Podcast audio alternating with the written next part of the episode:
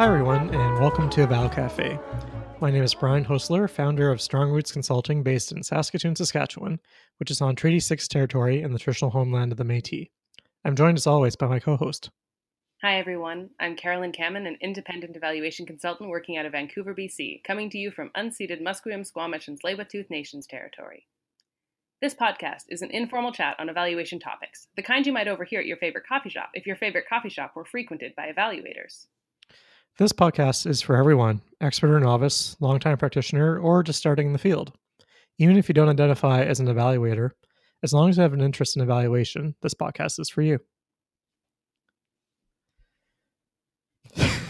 We didn't decide who was going to introduce this week's topic. no, no, we didn't. Hmm.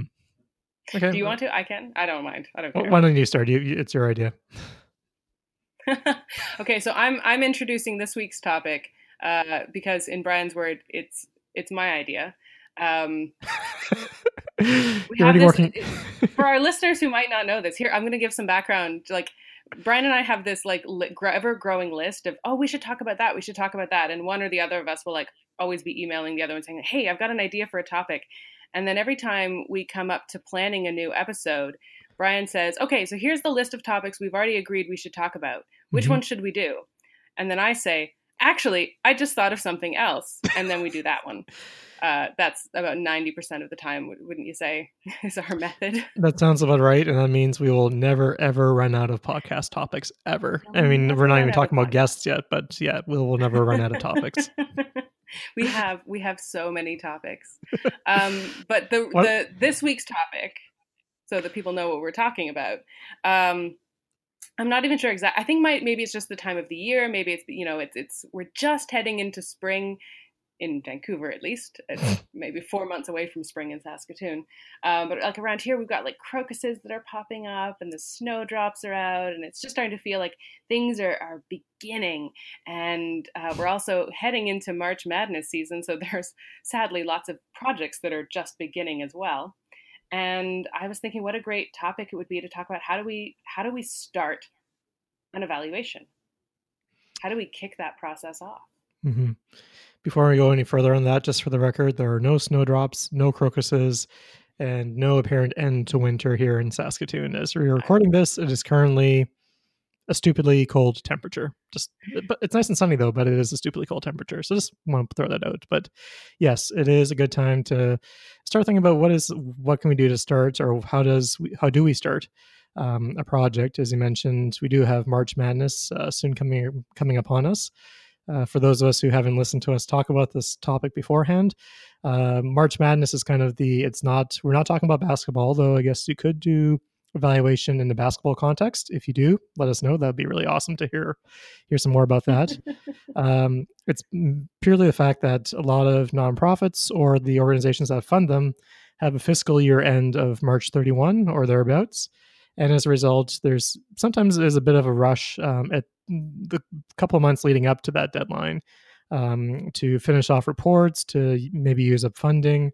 Um, basically, in in the evaluation world, it can become a very busy time.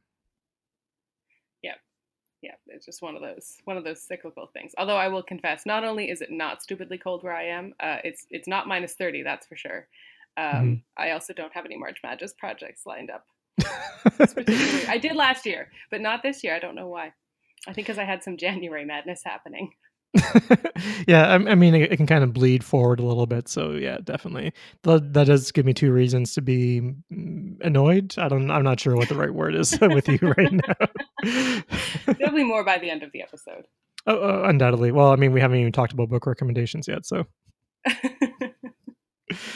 all right. So um, yeah, but I think uh, let's maybe go on to the topic around starting. Um, yeah, starting an evaluation project. Um, and maybe uh, one thing to consider um, or one resource to go back to if you haven't listened to already um, episode 13 of this very podcast we talk about client relationships and a good chunk of starting a project is just who are you working with and what kind of connection do you have if you have one already and if you don't how do you kind of start things off on a good foot with that person that organization that initiative Um, so maybe it's just a starter. We recommend you, if you haven't listened to already, stop listening to us right now. Go back and listen to us from last fall, I think it was, uh, and then come back and listen to the rest of this podcast. Yeah, that one's a really good episode, and, and I don't know if this one's going to be any good because we just started it. Hopefully, it will be good too. That one's definitely a good episode. Mm-hmm. I feel like we're dancing around starting this episode, Brian. So it sounds like it, yes. uh, so, do you have a, a, favorite way that you like to start off evaluation projects? Uh, well, as the old joke goes, the best way to start is at the beginning. Um, I think the best way, um, if there's someone who's approaching you about conducting an evaluation, is really just to think about or talk to them about um, what's leading you to to come. Like, what's what's the impetus behind the evaluation? What's the purpose of it? What are we trying to learn about or discover? Um, is it for is the evaluation being done as an accountability piece? Is it that you're needing to report to a funder about how a program is or has been or will be functioning?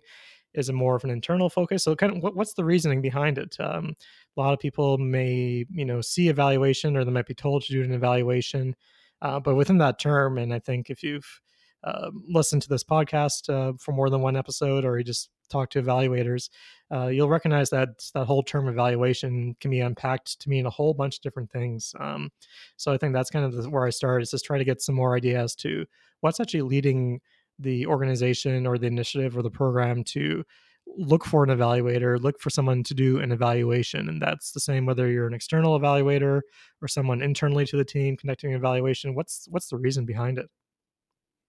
Yeah, that's where I start too, I think. Like that's always my first um the first set of questions. It's not necessarily one question, but sort of set mm-hmm. of questions that I, I, I come to of like, okay, what's what's driving this?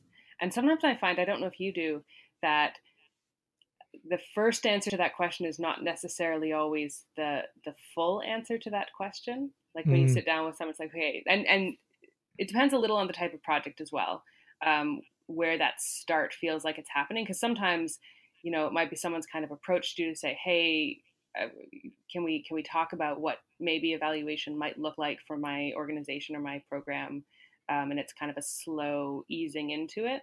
Mm-hmm. And, and, then other times you might be like you've responded to an RFP and you won the bid, and now it's like okay, we're we're off to the races, and and that's can be a bit more of a an abrupt start. Mm-hmm. Um, but I I like to yeah sit down with with whoever I need to sit down with. Sometimes depending on the nature of it, maybe that's one person, maybe it's a group of people. Um, the, the people who are sort of driving it or or have been sort of located as as, as the source of it, you know, whoever my main contact is going to be, and start asking about, you know, yeah, need and purpose. But um, sometimes the initial need is sort of like, oh, well, you know, we want to, uh, you know, understand how our, our, our program is doing. You know, we've we've done this and this, but now we'd like to see something like this. But then you sit with them for a little while longer, maybe you find out, oh, actually, they're terrified of losing their funding. And the mm-hmm. real thing that's really driving them right now is they're hoping that they can get a, an, a, an, evaluation that is going to give them the kinds of find, findings that will help them keep their funding. Mm-hmm. Or vice versa, someone might come in and say, "Yeah, we, ha- you know, our funder requires this, so we, this is why we're here. This is what we're going to do. Um, that's what, that's why we've contacted you." And then you sit with them a little while longer, and you find out, oh, actually, they're really interested and curious about finding out about a certain aspect of their program, and there's there's that there as well. So I feel like there can be different layers of, of purpose and it can take a little while to unravel that whole story. Totally agree and um, yeah just having that sit down and doing a little bit of digging um, and uh, you didn't mention explicitly but sometimes you might start a conversation around evaluation and then you discover that actually an evaluation is not what they need at either that moment of time or is this something that yeah they're just not in that place where where they could benefit from it um, or evaluation can be used in coded ways um, uh, I've had some I've seen some some instances where it's been used as a way to cloak um, conflict within an organization where there's mm-hmm. maybe they're looking for the evaluation to come in and you know prove a certain way of doing things as the quote right way or trying to use that as a way to bring people in line. That's obviously a very extreme case, but um, I've seen and heard of some cases where it seems like that's and I don't think it's being done maliciously necessarily, but it's just more like okay, the evaluation will come in and be this objective process that will prove that we should do things this way, and like uh, it doesn't work that way. And if you're having internal issues like that, maybe you need someone who is actually can help you facilitate and mediate that conflict, not an evaluator who's um, to give kind of a sheen to some sort of conflict happening within the organization. Yeah, yeah, and I think that that's another really important thing to find out is um, not just you know what questions are they trying to answer, but what answers are they hoping to get, mm-hmm. if they, if any. Sometimes people have a very clear like, no, we we know exactly what we want to see, and other times they're like, we're just we just are curious, we want to understand. Mm-hmm. Um, it can depend a lot, yeah. Yeah, maybe it's part of that too is what happens if you don't get the answers, or what if the ev- evaluation leads in this direction and you think, you know, we're just trying to do, as a random example, we're just trying to improve the current program. We think that there's some changes that can be made to make it better, but then we come as the evaluator and start digging and we find, oh, like, you know, people are not showing the benefits that that everyone thought that this program is is producing and calls into question the whole point of the program. Are you ready to kind of deal with that kind of feedback if and when it comes up and respond to it?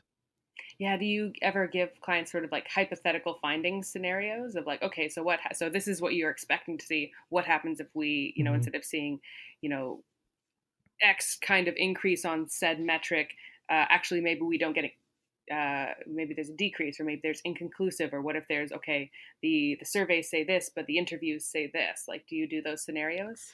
Um, not explicitly in that respect um, but i think a lot of the clients i work with are kind of coming more from a general like a a curiosity and say like okay like how are we going to use this information to you know inform the ongoing work of this program or or development or whether we continue doing it or not? So it seems like and knock on wood uh, i've been lucky enough to work with organizations that are that have that open-mindedness but that's a, a, good approach too just to kind of lay out scenarios and say like what if this happens or what do we find this and how do we respond to that have you used that before i have um i don't necessarily it, it depends on if, if the moment feels right for it sort of there yeah mm-hmm. sometimes it, it if I see that they have a really strong orientation to hoping for one particular set of findings, or if there is a sense of like, we really need this to happen, then I definitely want to walk them through the, the possible alternatives as early as possible um, mm-hmm. because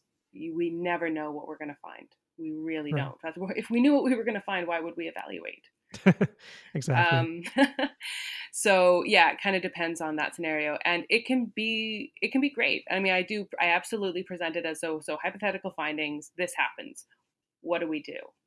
What what do you make mm-hmm. of that? And and really frame it in an open way. And it's prompted some really um, thoughtful reflections. Sometimes it's changed how we approach things like oh yeah maybe we don't want to rely so heavily on, on just that particular metric maybe we need to think about some of the if we don't get our sort of key outcome that we're really hoping for are there some more intermediate outcomes that we also want to be looking at um, so that we have something maybe to fall back on in case we don't see that that key change um, mm-hmm.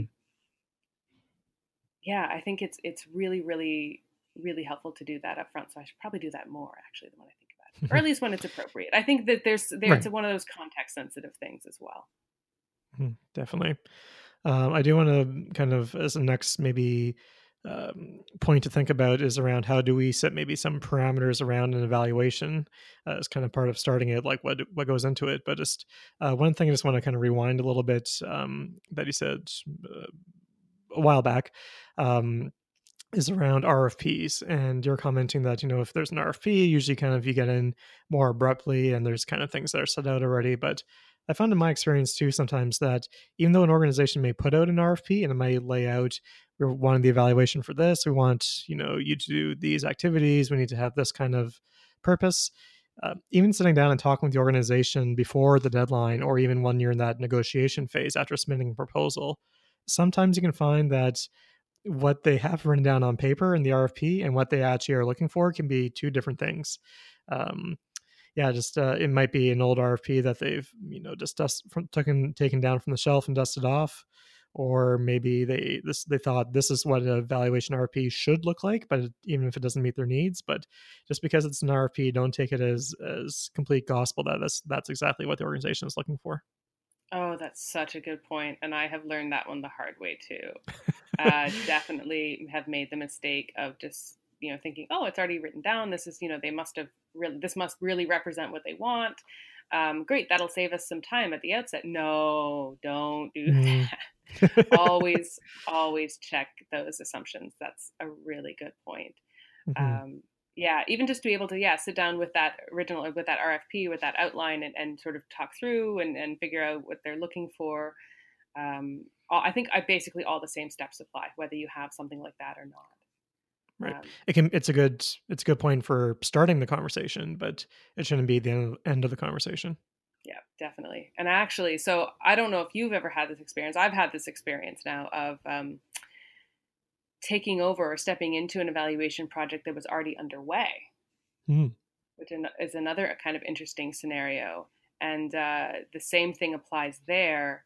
Don't assume that just because things are already underway that they don't bear, uh, you know, a need for reexamination to check in and be like, hey, is this is are things actually unfolding the way that we wanted them to unfold? Um, mm-hmm. Are there is there anything you know when you because when you bring a new person in, you, you kind of create an interesting opportunity to to pivot or shift directions or add things uh, in a little differently. We're all every evaluator is different. We all approach our, our processes different. These are not uh, person neutral processes. Mm-hmm. Evaluation very much is about who you are and what you bring to it. So I think. Right anytime you step into a project, whether it's the, I mean, do we, I mean, we talk about the beginning of an evaluation project, but the beginning of an evaluation project, uh, even if you can pin that down to like, I feel like we're talking sort of like post contract, but pre like work starting. That's what I feel like that's how we're, we're defining start of an evaluation project. That's how I'm hmm. probably mm-hmm. defining it at least. Um, but I mean, even in that moment, you're still stepping into something that's already happening. Right you know that whole situation already exists so taking stock of your context always i think applies mm-hmm.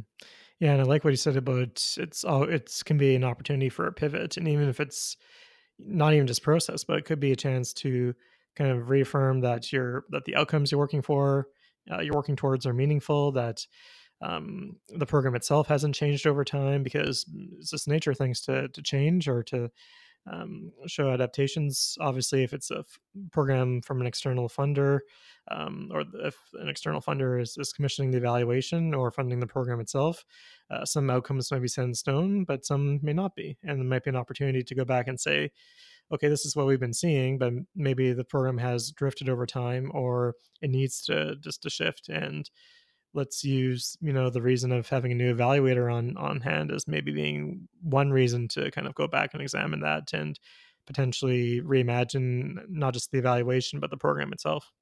Right. You also get that neat opportunity to and this i think this applies whether you're stepping in sort of at the beginning of a project or midway through a project because again you're always stepping into a, a program process that's midway. Um, mm-hmm is you get to be the you get to be the person who asks like the dumb obvious questions. Because you're new. You're the new mm-hmm. guy.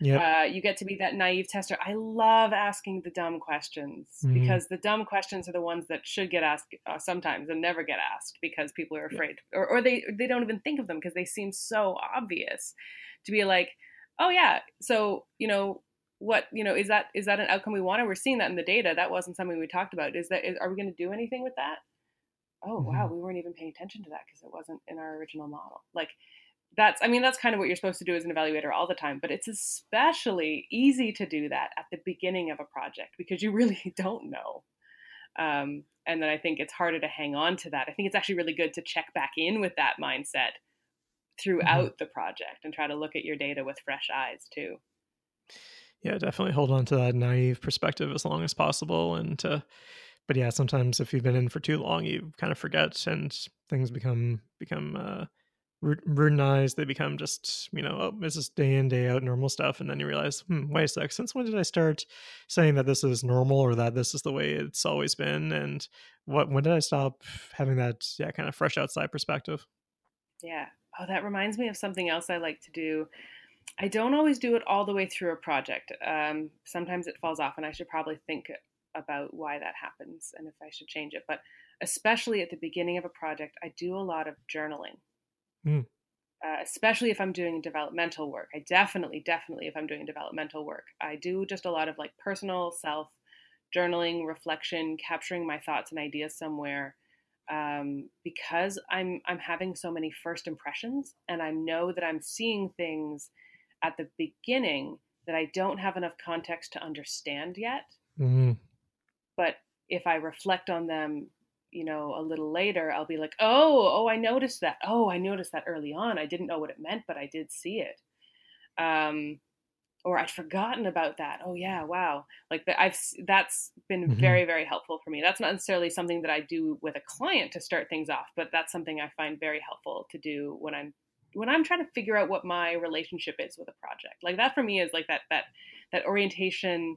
I'm going to go back to the to the relationship metaphors again of just like first date um, you're just you're just getting to know the person, asking them all those questions. In this mm-hmm. case, the person is the project. I don't know how it works. It's weird. Um, yeah, and I'm just yeah. I, I find journaling and, and, that kind of reflective practice is really useful. But I will say, as I get into projects, I that will sort of drop off sometimes. Mm-hmm. I'll get sort of wrapped up in the work, and I'll be like, I know what, what's happening now. I don't need to write this down. Mm-hmm. Um, but I should maybe re-examine that and see if I need a little more discipline there. If there's some value to keeping on with that. If something big happens, I'll write about it too. But I, I don't necessarily right. do it as much. Yeah, maybe that's just a reminder. Maybe it needs to be less frequent as you go into the project, but um, um, yeah, still keeping that up, and that could maybe help to provide that uh, that fresh perspective. And do you use any particular reflection questions, or is it just kind of an open ended? you know, here's how the project is going so far?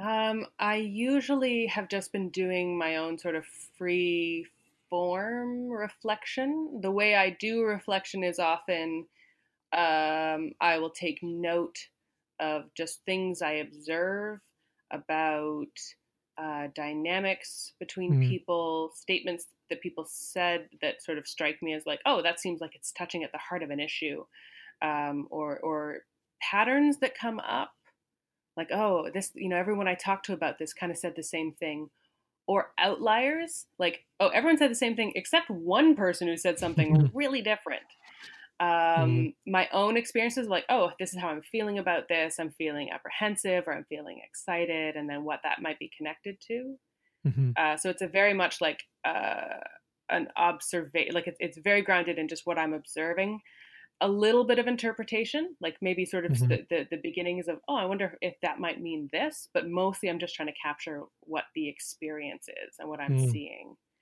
Um, and I have been experimenting with some like specific reflection uh, process. I got exposed to some in a course I'm taking right now. Uh, one of the ones I think the I think I just remember this one because it was just so easy to remember the what is it? It's got this little acronym, uh, GTDD, which stands for hmm. good, tricky, do differently. Which mm. is you know you reflect on okay what was good about that, what was tricky about it, and what would you do differently. Mm-hmm. Um, which was just like this one and this whole list of of of extra possible reflection exercises and for some reason it's just the one that's stuck in my head i don't always write about it though i'll just sort of more talk myself through it after things um, when I'm writing, it's more just like, yeah, I just I just try to get down as many mm-hmm. things as I'm thinking about it or noticing in that situation. That's right. how I journal. Nice. I think another maybe complimentary one. I'm just thinking back to our evaluation in Star Trek episode, but um, you know, always in Star Trek they have like the captain's log or the first officer's log, the little voiceover usually after the commercial break about what's happening and a way to fill the uh, viewer in as to provide some expose backstory without having to be obviously expose backstory. But um, it'd be cool to have an evaluator's log, you know, every week. Evaluator's log, star date. I, mm, After, I want that capability. Can I have a smart house that has that built in? I don't actually want to live in a smart house. That sounds terrifying, but I want that specifically that functionality. I mean, we, we can. It's easy enough to actually start a podcast. So you could just start your own podcast for a specific project. That's, that's, true. I could just record I think the my issue then is I would never listen to them again. I rarely listen to this podcast again. the truth comes out. No, I do. I do. But not right away. I get uh-huh. so self conscious. Mm-hmm. But I mean, I think that shows that reflection doesn't have to be written reflection. I mean, if you go more towards um, an audio form, um, I mean, most phones have like voice memo or kind of a similar recording functionality.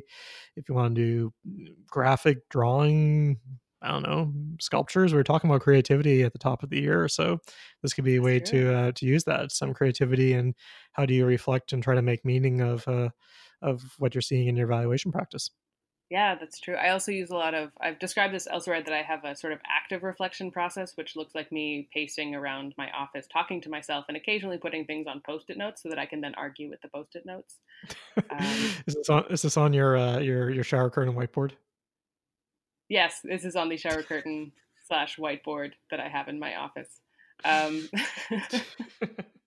I feel like we're drifting a little from our topic here. We've gone into re- reflection practices. Um, are there any other like practices or methods or habits or things you like to do even like is there anything ceremonial you like to do for yourself kicking off a, an evaluation project uh, more on the pragmatic side of things um, i've started um, uh, setting up kind of template folders and this sounds like it might be a good post for my uh, side blog Eval en Place talking about some of the like more technical and uh, productivity kind of side of things. But basically, you can kind of set up a folder in advance, which would have maybe different templates or like the folder structure. So like each project usually will have a folder structure, which would have one folder for to contain the proposal and any related documents, one folder for invoices and receipts, another folder for um, uh, interview forms and uh, interview guide uh, interview guides that kind of thing another one for storing documents. So i kind of instead of like oh like how did i set up that folder on my computer last time? How did i i just actually have something where i can just kind of copy paste. It has all like kind of the blank forms i can start filling it out um, just so i'm not spending time um, you know trying to dig out like oh i used that great questionnaire like two years ago where was that? or like how did i format that consent form again? Um, this way just have like always like okay here's all the pieces i need. I'll obviously adapt it based on whatever the current project is. But just to say you know okay here i have everything. It's kind of just like setting your your desk up or setting um, you know when you're going into an interview having your consent form and having your recorder and setting everything up just properly but just doing that kind of an electronic sense making sure that i have you know all the dates from my proposal entered my calendar. So just kind of making sure that everything is kind of mm, set up just so just so i'm not scrambling later on I know you said that was like a practical side of things, but to me that is that is kind of the ceremony of starting mm. a project. Like I, I was so happy you brought that up. I'm like, oh, I do the same, not quite the same way. In fact, I nerdily very much want to know what your folder structure is because I'm so curious. um, I know, yeah, I have my own setup and I've got you know a folder per project, um, and then I I usually have sort of like there's this any background materials is one of mine. Mm-hmm. Like any if I pulled stuff off the website, I always save. If I look at a, a, website, I always like print or download or save pages from it because sometimes I've had like websites will get changed or redesigned mid project. I'm like, oh, but you had mm-hmm. information on there that I was in context and I wanted to know that. So I always save that. Any background materials they send, and then I probably have another folder that's sort of like contract stuff, like you know the the official paperwork kind of stuff. I don't want to lose track of mm-hmm. and then I'll probably have a folder. I don't have as much of a my mine's a little bit more. Um, I, I create folders as I need to, but there's usually a folder per sort of project component. So if there's a if I'm developing a survey, there'll be a folder devoted to that. Another one for interview stuff, or there's usually a folder specific to the report and things like that. Like yeah, I like right. to keep everything nicely nicely chunked mm-hmm. up so that I can find it again but yeah, I mm-hmm. want to know what your system is. Yeah, well, actually, you're right though, and it does sound like it is kind of ritualistic a little bit. I guess um, I wasn't sure when you're saying ritual. I don't know, light a candle or something, or uh, make invocations to the evaluation gods that it goes well. We can we can hope, but um, yeah, um, I think I think I definitely will um, um, write a blog post about that, but I'm just going to pull up one right now that I have just to see what the general ones are. Uh, yeah, proposal, invoices, and receipts, reports. Those are kind of the top three level ones, and I put a little asterisk in front of it, in front of those ones, so that they will always be on the top um, in the list smart. of folders.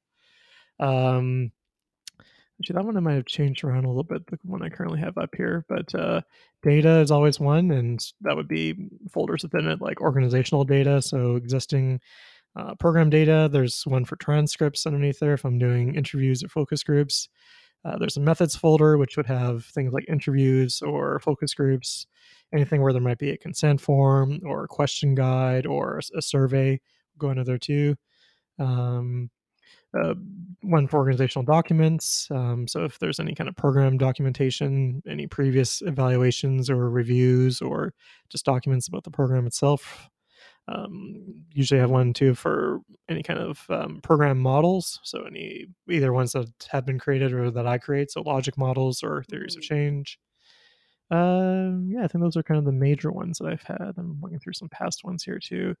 Uh, literature, if it's a bit more of an in-depth one where I need to be actually looking at some more, um, or might be bringing in some previous evaluation uh, work. Uh, meeting notes, I've found myself using a different, uh, like a, a note-taking app called Bear, which you can kind of have folders within that. So I don't usually use the meeting notes within a folder structure anymore, but I do have it set up in in Bear for a specific uh, tag for each project. So yeah, I think that's pretty much most of what I have in my in my folders.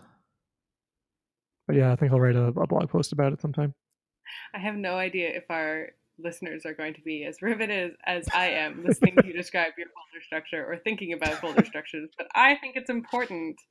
I think it says something about how we interact with these projects, um, how we organize information about them. Mm-hmm. I don't know. I'm just now want to peek into everyone's file systems and see how they structure their folders around projects. But I think that's another important part of like I have I have these two folders, one called potential projects and one projects. And so mm-hmm. if I if I hear about something or if we're sort it's sort of in the air, that's where I'll, where I'll start building that project folder in the potential projects one. Mm-hmm.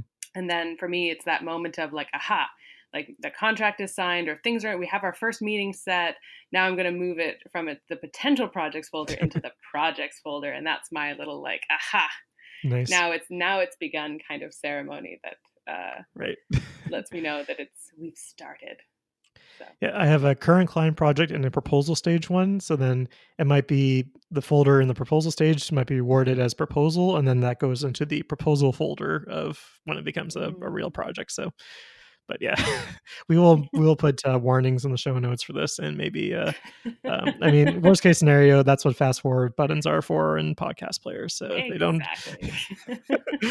we did warn people that it might be the kind of conversation that evaluators would have in a coffee shop, and I think the two of us probably would talk folder structures if we were sitting across each other at a coffee shop right now. So we absolutely would, and I'd be equally as delighted as I am at this moment.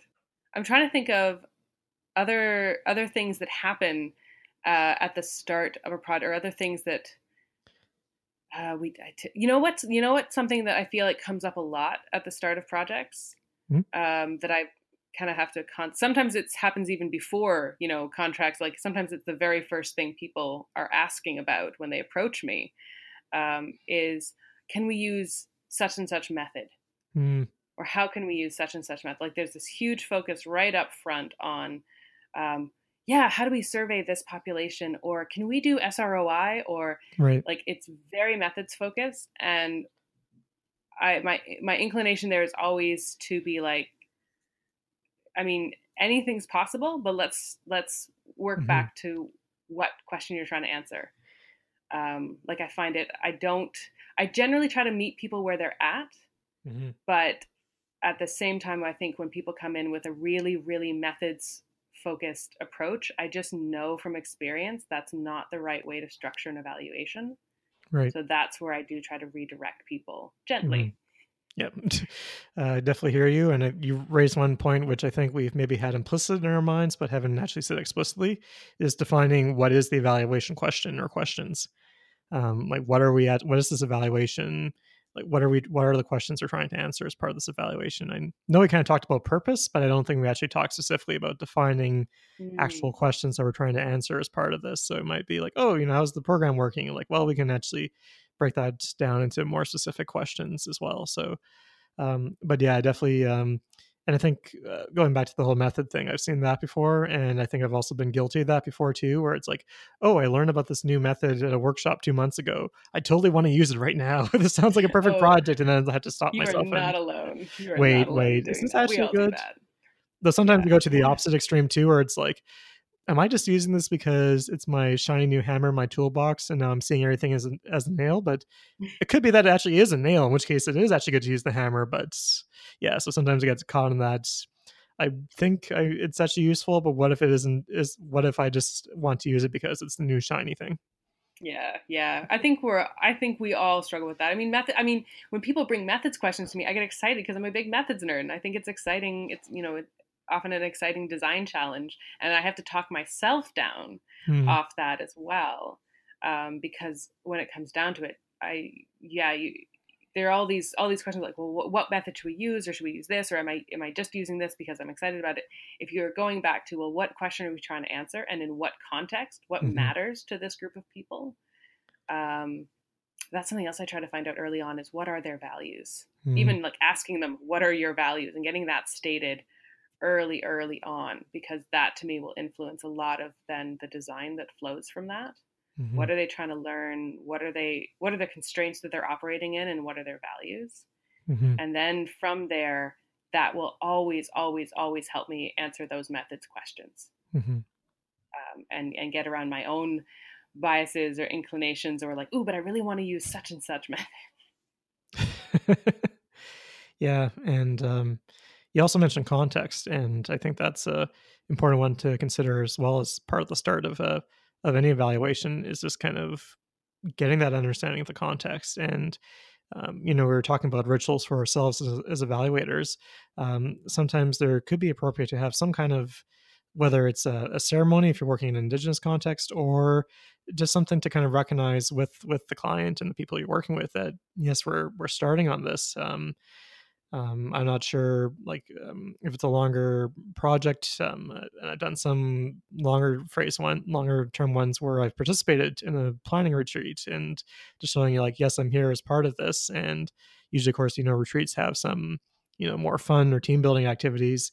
Um, depending on the circumstances, maybe it's appropriate to be part of that. Say, you know, I'm I'm walking with you on this journey as part of this, um, and then certainly, uh, if you're working in indigenous context i'm finally getting around to reading Shawn Wilson's book research as uh, research as ceremony.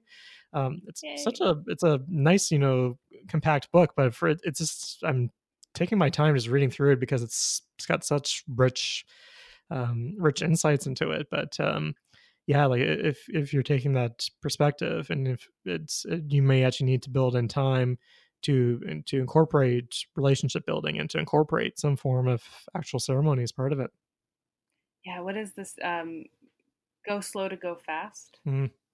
Um, is, I think that's like actually a facilitation um, uh, truism or, or or or principle, but the idea of going slow to go fast. I'll look up where that. i have um, heard it around so many places. I'll, I'll, look up where it actually has come from and, and put that in the show notes. I've heard of go slow to go far, and is that? No, go slow to go fast is definitely here i'm going to google it while i'm sitting here. Um, makes good podcasting.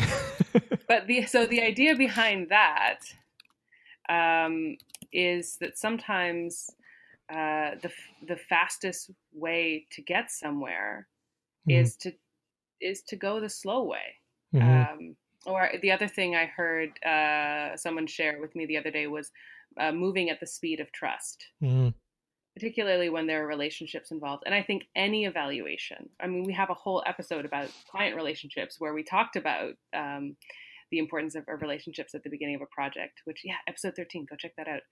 Um, but whenever you're we're talking about relationships and people, I think, yeah, when we start these projects, starting uh, with that relationship, I'm not rehashing the information from episode 13, but starting there and building that time in and putting that time mm-hmm. in, and yeah, doing things like immersing yourself in what their context is and, and doing some of that participant observation and not learning about what their experiences are by being with them and hearing mm-hmm. from them and right. reflecting back and talking with them about it. Super useful. Mm-hmm, definitely. And, you know, we may think or we know for ourselves that like we are ethical practitioners or we hope we are and that we'll we'll work with people and we're not just coming in to, you know, torpedo a program or something. But the people we're working with may not necessarily know or they may not assume that or even if you know the the manager or the or point person with that organization trusts us the people who we're interviewing or the people that are actually running the program on the ground may not have that same feeling. So definitely building building trust. Because um, if if you don't have that, then you can go as quick as you want, and then you might encounter roadblocks down the road, and you're back to square one. Yeah, yeah. I think that even speaks to that whole like sometimes it takes a while for the story of why they've asked you there to unravel. Like, mm-hmm. if you come in and the idea is, okay, we need to get into data collection as quickly as possible, especially this time of year with March Madness and all of that. there's that there's that pressure to be like, okay, we have to like zip through this early stuff as quickly as we can so we can really get into the project. And I think, I mean, that's that's where you run into problems. That's where I've run into mm-hmm. problems of like, oh, we've got the RFP, that's settled. We, you know, we know that we don't have to check in. No, check in. Yep. Take your time make sure that you're starting really, really well, and you won't find yourself a few weeks or a few months later wanting to like tear all your hair out. Mm-hmm. or you might, but less. Right. I think never assume that's going to be static. And even if they were completely, even if the RP was a completely 100% accurate reflection of where they were at and what they were thinking when they decided, oh, we need an evaluation, if it even if it's taking only just a couple of weeks to go through that process of issuing and selecting and usually takes you at least a month or so um, before everything is lined up. That's still a month where things could be changing. People can be just by the sheer act of um, of writing that RFP and thinking about it and hearing from proponents and selecting a, a consultant. That could change how they approach the program, how they think about it, and of course, completely ignoring what might be happening, you know, external to the program that could have an influence on it. So, yeah, never assume that um, that things are going to stay still. Yeah, yeah. And so always taking that time to check in and, and making that be a part of the process is, mm-hmm. I think, I think that's, I think that's sort of the, for me that that's the takeaway message of, of how, how do we start evaluation projects um, and how we start them well is to make sure that we spend the time on the things that need time spent on them. Mm. Yeah, it sounds good. Um, anything else? Trying to think. Any final thoughts or? Oh, Do we... oh, I've got one last tip. Make yes. sure that you find out early on what are their actual deadlines. Like, what? When do they need? when do they need this stuff by? Always yes. find that out. yes, especially with March Madness, I found um, sometimes there's some wiggle room from that March 31 deadline. Sometimes it's the work needs to be substantively done. Sometimes you just need to invoice, but if there's still some going back and forth on the final draft, that's fine. Sometimes it's March 31 is a hard deadline, and of course, any deadline doesn't doesn't have to be just March 31. But yeah, that's always good to clarify and. Yeah, like there might be the deadline, but then there's also, oh, we're gonna have this like really important like annual staff meeting happening at, at this point in time, and it would be super great to have some like preliminary findings to share at that point. Like knowing, finding out, even like having it like drawn out or written out or like bring in a calendar mm-hmm. or something like find out what those critical dates are. Yep. And plan around them. Mm-hmm, definitely. Great. Well, I think that's that's it for for the start. I think uh, we've finally found our start to this uh, to this episode, um, just in time to finish it. So that's good. and at, at some point, we can do an episode where we cover how to middle an evaluation and how to end one. Yes. I think that's a good point to end for now. The story will continue. That's it for this episode of Eval Cafe. Thank you to all our listeners. Please check out the rest of our episodes on Pinecast, iTunes, or Google Play, or by going to our website, evalcafe.wordpress.com. Don't forget to follow us on Twitter, at evalcafe. And if you want to drop us a line, you can find us at evalcafe.podcast at gmail.com. Musical credits go to Kevin MacLeod at incompetech.com for Poppers and Prosecco, our intro theme, and Dispersion Relation, our outro as well as to Tim at tabletopaudio.com for the lively cafe ambiance in our intro.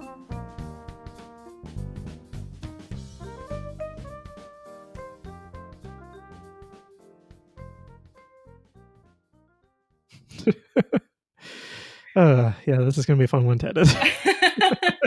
It'll be fine. Mm-hmm. I think this well, one's on me. this one's going to have some good blooper material, I think, or just we'll keep it all in and